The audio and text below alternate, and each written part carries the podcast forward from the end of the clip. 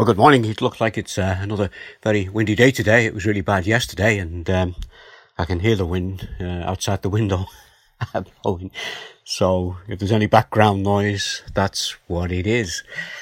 The lockdown began on the 23rd of March. I don't know if the past weeks in isolation have passed quickly for you or have they dragged very often, you know, each day begins to look like yesterday, uh, and we know it's going to look the same tomorrow. Uh, we tend uh, to lose track of time. I don't know if you realize it, but Easter Sunday was on April the 12th. That was six weeks ago. And here's something to think about. This weekend is the equivalent time between the resurrection and the ascension of Jesus. In those weeks, a lot happened. In the first week, Jesus was seen by Mary Magdalene, other women, Peter, uh, two on the road to Emmaus, the ten apostles, and then at the end of the week, eleven apostles. And as the weeks went by, he was seen by the disciples and the apostles. On one occasion, he was seen by 500 people. And these are the occasions that we have recorded for us in Scripture. There would have been other times as well, and other people who would have seen him. Luke in his Gospel tells us, this is in Luke 24, right at the end, 50 verse 53. When he had led them out to the vicinity of Bethany, he lifted up his hands and blessed them. And while he was blessing them, he left them and was taken up into heaven. Then they worshipped him and returned to Jerusalem with great joy and they stayed continually at the temple, praising God. This is a very short account of a very important event. The perfect sacrifice has been made, the penalty for sin has been paid, the work of salvation, it's finished, the apostles have been given their commission, and the Lamb of God, the King of Kings, the Lord of Lords, ascends to, hev- to his heavenly Father to take up his rightful place, where he will intercede for us in the presence of his Father. This for them was a reason for great joy as they returned to Jerusalem to wait the arrival of the Holy Spirit.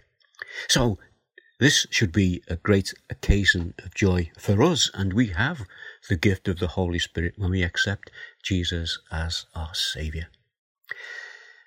I thought that for this morning we could just take a few moments to reflect on these things, and in that time thank God for the privileged position that we are in. Being able to come together in the presence of God during these difficult days of uncertainty so that we might be reminded of the certainty of what we know to be true. I want us to borrow the words of Luke as he writes to his friend Theophilus.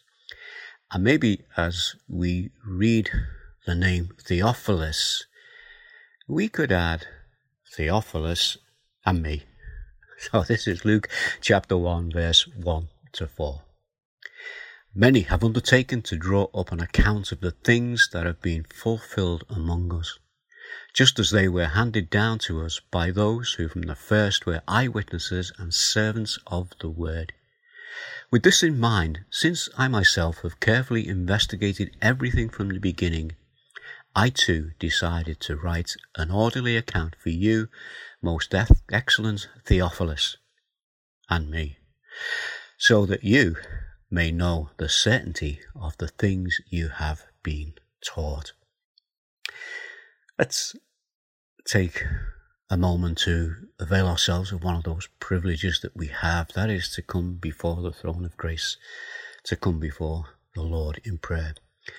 As we do, I want us throughout the day to pray for Billy, Enid's neighbour, uh, neighbour's son in law, who has cancer of the throat Ina tells us that he's lost over four stone and is having chemotherapy every day. Let's also continue to pray for Enid's friend Kathy. For those of you who don't receive Bethel's uh, prayer list, here are just a few items from that.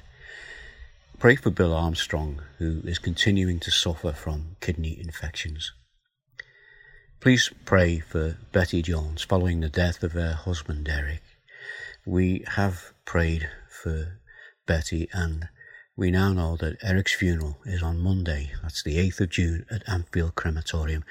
Pray for Rob, who will be taking that service. Let's just come before the Lord together. Father, we do thank you that we have this privilege of coming into your presence now.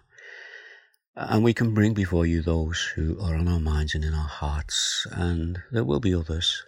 Just remind us of them, that we might bring them into your presence. But just for these few moments, we would pray for Enid's neighbour's son-in-law, Billy. We just pray that as he receives this cancer treatment, that it will bring about comfort and healing as we pray for that family.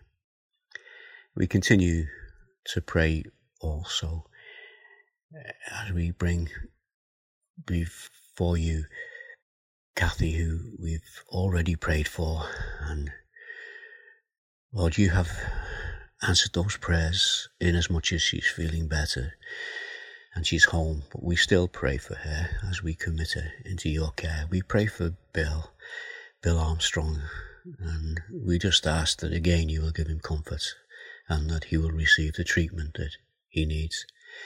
And we think uh, especially uh, of Betty Jones and for the funeral which will take place on the 8th of June. We bring Rob before you. Thank you for him, for the gospel that goes out from Bethel each week. And we ask your blessing upon that. But we pray especially for Rob now that you'll strengthen him and be with him for the other things and other responsibilities that he has. And pray especially for him as he conducts this funeral. Father, again, we thank you for this opportunity that we have. We bring these things into your presence and we bring them through the name of the one who stands between us and the Holy God the one who is our mediator, the one who is our Saviour, the one in whose righteousness we come into your presence, the one who is the Lord, the King of kings, the Lord of lords, the Lord Jesus Christ. We thank you in his name. Amen. Uh, one more verse to finish with to encourage us. 1 Timothy 2 5. For there is one God and one mediator between God and mankind, the man, Christ Jesus. And I'll say amen to that.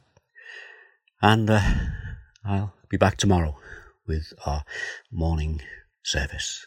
So see you then. And in the meantime, uh, if the tiles have blown off your roof or any of the trees have blown down in your garden, then be safe as you make those repairs. Bye for now.